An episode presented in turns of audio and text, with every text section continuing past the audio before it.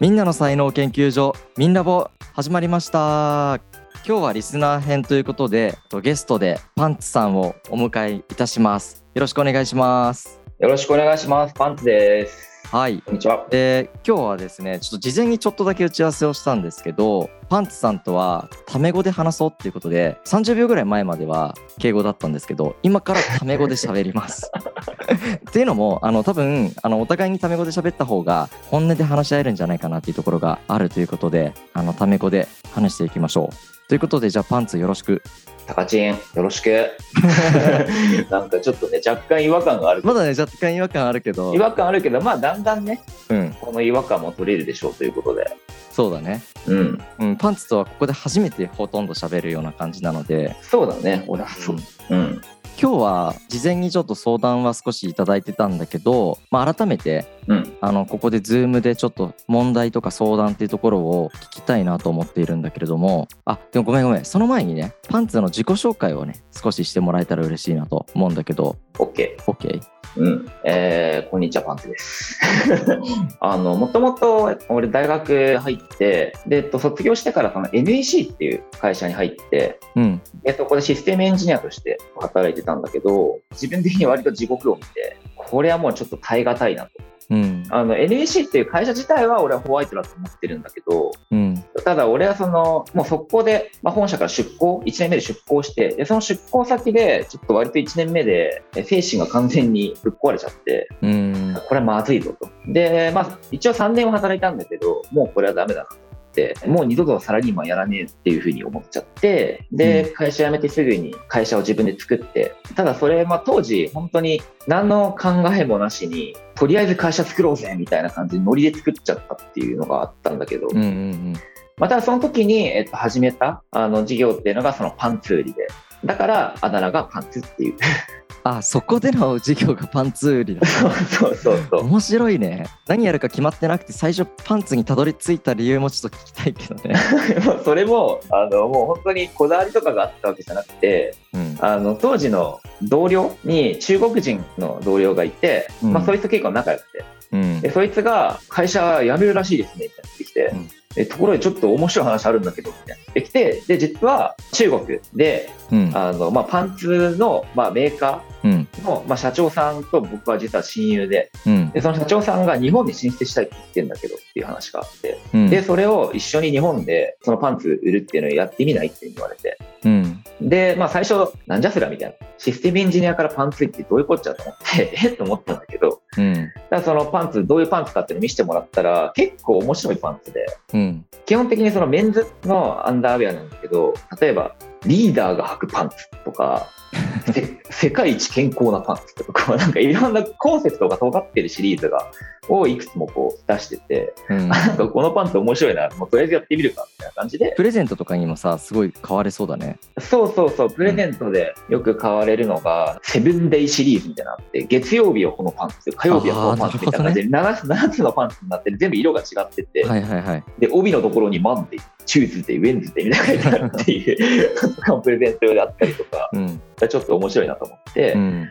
まあそれを始めたっていうのが一番最初で。なるほどっていうところまではやったんだけども、うんまあただあんまりうまくいかなくて、やっぱノリで始めちゃったっていうのもあったし、うんなんかビジネスなんか何も知らんっていう状態で始めて、ノリでやって、まあ、あんまうまくいかなくて。うんまあ、それも他の社長さんとかにいろいろ突っ込まれて、もうちょっとこうした方がいいんじゃない？で、一回ちょっとパンツ売りをやめて、で、今度は出張マッサージを俺やってみたの。なんかあやごめん怪しい怪しいよそうなんかパンツの次は出張マッサージっていう。えごめんパンツからの出張マッサージは怪しさしか醸し出てこない怪しい感じじゃない。ごめんなさい。いやでも、そんな、決して怪しいマッサージじゃなくて、そうなのね、そっち系じゃなくて、うんうんそう、ちゃんとした普通のマッサージなんだけど、うんただ俺マッサージの経験なんてゼロだから、うん友達にあの10日間ぐらい泊まり込みで教えてもらって、うん。まあ、ただそれでもまだまだアマチュアだからあのもうお客さん使って練習しようと思ってうん。だから30分500円でやりますっていうチラシを作って。安いね。そうだからもう自分がそんなまだまだっていう思いがあったからだからもう安くやろうと思ってで30分500円でうん。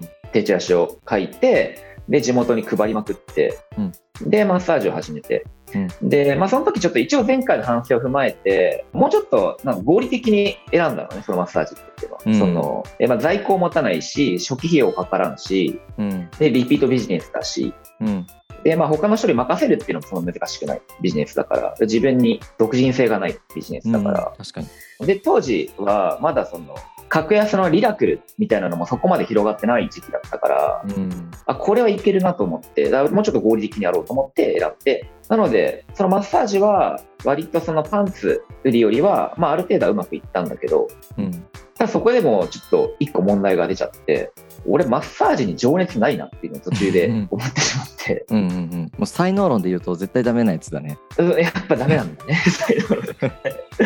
そうなんだよね。あの、ただ思い込もうとしていたのね、結構。いや、こういう風にして世の中のためになるようにみたいな。うん。ただ本物、だ本当にマッサージに命かけてる人だったりとかっていうのも結構あってきて、本当に技術もあるし、情熱があるしっていう人が何人かいて、うんあと、その中で本当に困ってるお客さんとかもいて、例えば本当に背骨がちょっと曲がっちゃってるとか、うんで、そういうお客さん、深刻な悩みを抱えてるお客さんとかのところに行った時に、いや、これ俺じゃなくて、あの、何々さんっていうところ行った方がいいよって言っちゃうのね。うんあの人の方が情熱もあるし、技術もあるし、うんふうにもう言うようになっちゃって、ってなった時に、これ俺がやらない方がいいっていう結論になって、うんうん、だから合理性で選んだものの反省を踏まえて、あ情熱がない。情熱がないものやっちゃダメだ。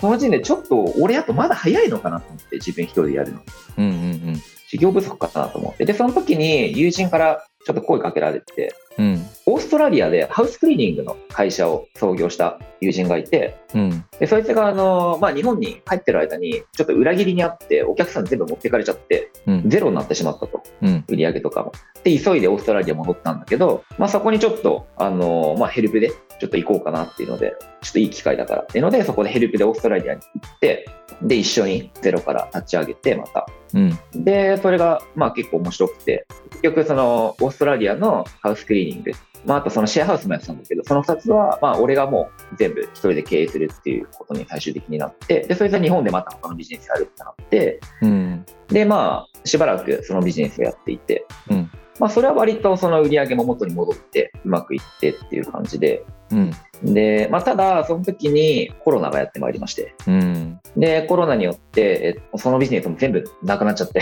うん。まあ、ただ一応その中で自分の中でいろいろ自信はついたから、じゃあ今度こそちゃんとゼロから自分でやってみようと思って、うん。もう一回チャレンジしたのが、あの、今度は情熱もあり、で、かつ、ある程度マーケティングとかもしてうまくいくだろうと思ったのが、タイピングの教育サービスっていうのをやろうと思って。うん。で、それはあの、ウェブサイトなんです。ウェブサービス。タイピングをすればするほど自分のモンスターが育っていって、うん。で、えっと、どんどんステージをクリアしていくっていう仕組みになってて、うんで、最初その、なんだろうな、そのステージの中で、まあ、イラストになってるパンツ隊長、まあ、俺なんだけど、そのイラストの俺が、あの、まずはブラインドタッチから覚えるんだ、みたいな感じで解説をしながらはいはい。進んでいくっていう仕組みになってて、うんうんうん。そう。で、育ったモンスターを使ってさらに、まあ、タイピング対戦だったりとか、あとオンライン対戦できたりするっていうサイトをうん。作って、で、それ昔から、もう学生時代から作りたいと思っていたサイトで、うん。もともと俺、えっと、ずっとそのタイピングオタクで、うんまあ、競技としてタイピングをずっとやっていたっていう時があって、で、その時に、まあ、タイピング、今あるタイピングサイトつまんねえなって思ってたのと、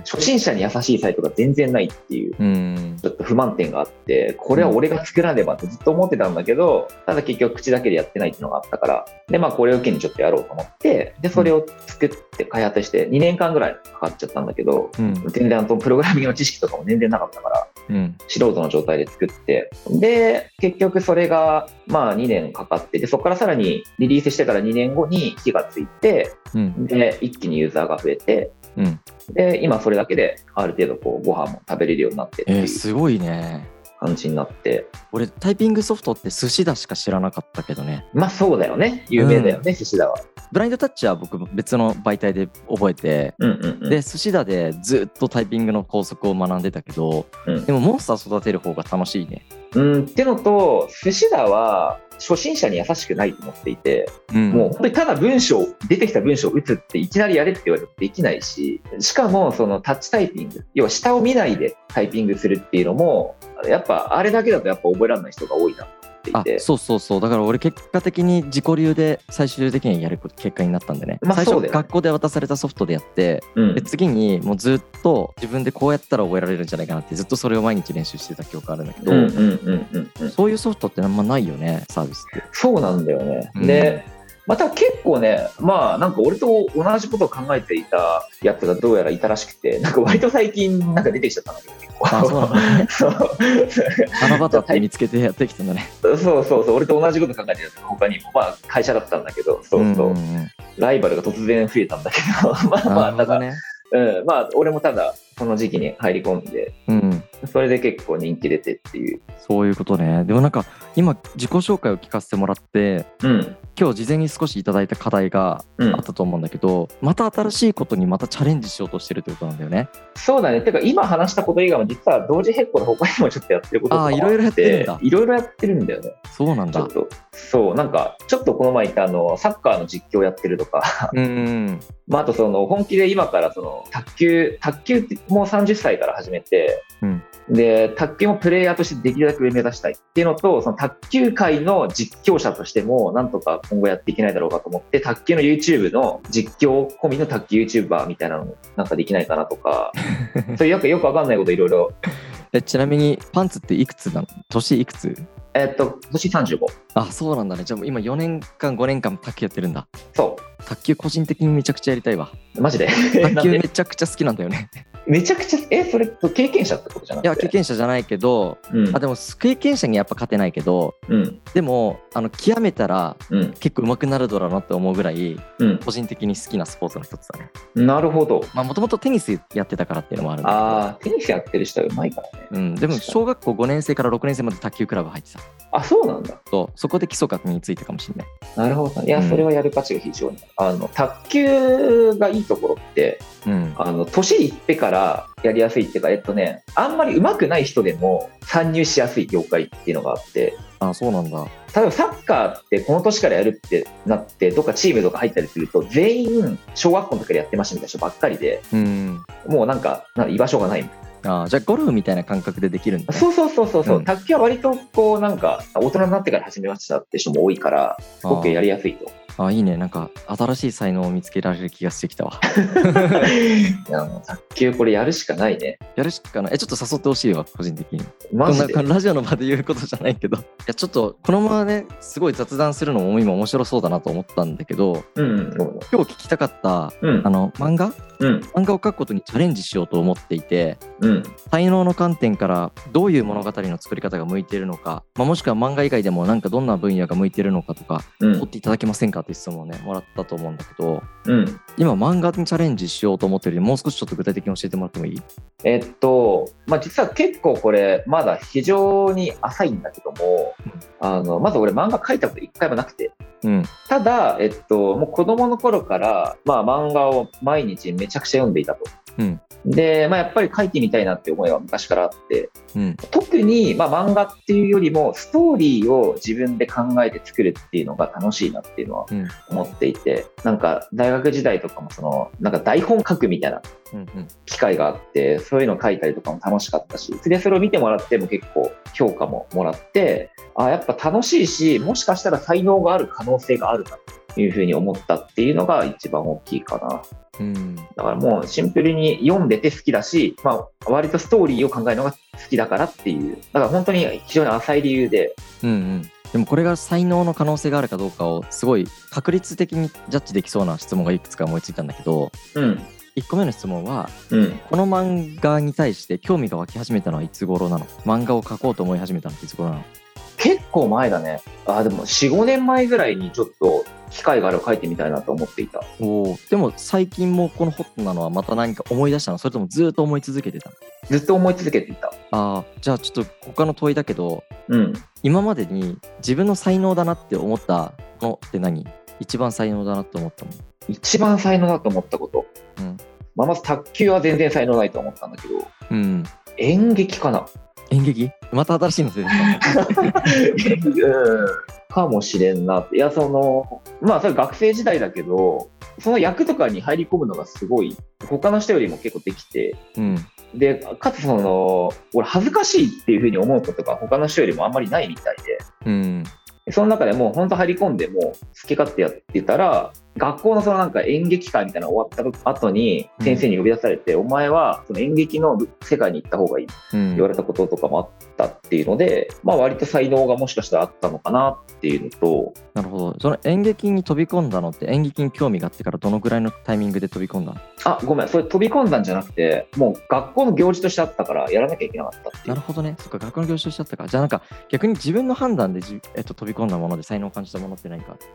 ブログ。ブログブログ。これは、えっと、割と日常を書いたブログではあったんだけども、うん。まあなんかパンツ隊長が大自然で暴れ回るブログっていうのを以前作って、で、まあそれが実は割とバズったりしうん。て、友達とかからの評価もすごい高くて、お前は絶対ブログやった方がいいみたいな、ずっと言われてて。うんで、そのブログの内容っていうのもなんか役立ち系とかじゃなくて、もうとにかくこう、ふざけて書く。書いたりとか、こうストーリー風に書いたりとか、うんうん、まあとにかくこう、なんだろうな、なんかエンタメ的なものを作るのが好きだから、こうなんか笑わせたいみたいな、爆笑させたいとか、そういうのが結構強かったから、うんそういう文章を作るのは才能があったんじゃないかなと思う。それは別に練習したとかじゃなくて、割ともう記事の最初の方から、もうお前はこれやった方がいいみたいな周りから言われてたから。思い立ってからどんぐらいのスピードでやったの？あ思い立ってすぐ始めて、どんぐらいかな多分100記事くらいは書いて、で、そこで途中で、なんだろう、その、自分の仕事の方、その、掃除洗ったりとか、うん。マッサージだったりとか、そっちにもう、とりあえず今そっち集中しようみたいな感じでやめちゃったんだけど、なるほどね。うん。なんか漫画には45年前から興味があるのになんで今やってないんだろう。ーんと、俺結構その決めていて、結構同時にいろいろ手出したいと思っちゃう人だから、ううんで、それでちょっとあんまうまくいってないな当時思っていて、うんと一回例えばその、オーストラリアに行った時に、うんもう俺は掃除屋を、あの、もうある程度売り上げを上がって、で、かつ俺の手を離せるっていう段階になるまではもうこれだけに集中するって決めて。で、掃除屋が終わったら今度は、じゃあもう自分一人で何かちゃんと生計立てるビジネスを作りたいとずっとあったから、もうこれだけに集中してやると思って、一気にそれに集中したっていうのが。だから、他にやりたいことは、あの、いくつかあったんだけども、それはもう我慢して、もうやらないことにしようっていうふうに当時は思っていたっていう感じかな。あーそれで漫画をやらずに今4年ぐらい経ったんだそう。で、ようやくそのタイピング終わったから、じゃあ今度はもうマジでまたやりたいことやろうっていうので、うんまあまず最初漫画かなっていううんふうに思ったっていう感じかな。うんうんうんうんそっか漫画をやりたい理由って何かあるの？いや、でもそれね、その理由すげえ浅いと。もう本当に子供の頃から最も心を動かされたものが漫画だったからっていうのが大きいかな。あらこんなストーリー書いてみてえなみたいなのは。うんだし、えっと、例えば俺の性格とか価値観なんかも割と漫画から受けてる影響は大きいと思っていて、ーうん例えばなんか昔からその、初めの一歩って漫画とか、うんで、そういうこう、努力してみたいな。弱っちくても努力してやるのかっこいいなみたいな。うん逆にこうなんか才能だけで努力しないみたいなかっこ悪いなだったりとか、そういうこういろんな価値観が醸成されていって、漫画の中で。うんだから、最も影響を受けたっていうのも大きいかなるほどねな。うん。でもこれなんかあれだね今俺才能が分かる簡単な質問あるわって言ったけどうん。やってみないと分かんないねここまで来ると 今の質なるほど問して結果分かったのはでも今今までのでも傾向的にその思い立ったらすぐ行動してるっていう結果があるからもしもう思い立ったら行動的ならすぐ行動してみた方がいいなと思ったのと、そうだねま。あ、あとバックマンって読んだことある？えーっとね、本当に最初の方しか読んでない。えもう絶対バックマン読んだ方がいいと思うよほう、なるほど。なぜかというとバックマンは原作と作画が違うから担当者がはいはいはいはいっ。ていうのでどうやって成功させるかっていううん。漫画家としてその原作だけの能力しかない主人公がどう成功させるか絵の能力しかない主人公がどう成功に導くかっていう漫画なんだけどなるほど。俺はあれを見て俺もめっちゃストーリー書きたいって思ってなるほど漫画家。になるって言った日があったえー、え、でもそれはやらなかった。あのね書いてみたんだよねめっちゃ進まなくてあー、なるほどね。あこれはセンスないって思って1週間ぐらい書いてみたんだけど全然ダメでうんうんうんうん。あこれはやめようって思ったやっぱすぐにあー、なるほどね。うん俺なんか紙でちょっと書いたことがあって、それは割とスイスイいったから、どうかな。いやスイス行ったならセンスある可能性はあるよね。もしかして可能性なくはないかな。うん。うん、まあ、ただ、結局、やってみないと分かんないなって。だから、その、俺絶対漫画やってやるぜっていうのは実は思ってなくて、まあ、うん。こんなん言ったら、その本気で漫画目指してる人にちょっと怒られそうだけど、うん。あのとりあえずやってみてあこれ楽しいわっていうふうに思ったら続けたいなと思って。あそうだと思う。なんか才能の最近定義の言葉で新しくブラッシュアップしたのが永遠にできちゃうことっていうふうに定義としてしたのね。なるほど。だから永遠にできちゃうことは才能なんだよね。うんで多分一個もうさパンツの見えてる才能は新しいことにチャレンジし続けることは永遠とできちゃうことだからもうそれ自体が才能だよね。それはもうあの死ぬまでやりたいそのそれこそ本当おじいさんになってもお次は焼肉屋を作るぞみたいな そういうこと言ってるじいさんになりたいからっていうのはある。やったことあることが100個以上あるみたいな感じでしょ？授業が。そうそうそうそうそうそう、っていうのが面白い。まあ別になんだったらいっぱいいろんなことにやらなきゃいけないってことはありはないんだけど、まあとにかくだから何か一個すげえハマったらもうそれだけやってる人生もまあいいとは思ってるんだけど。うん。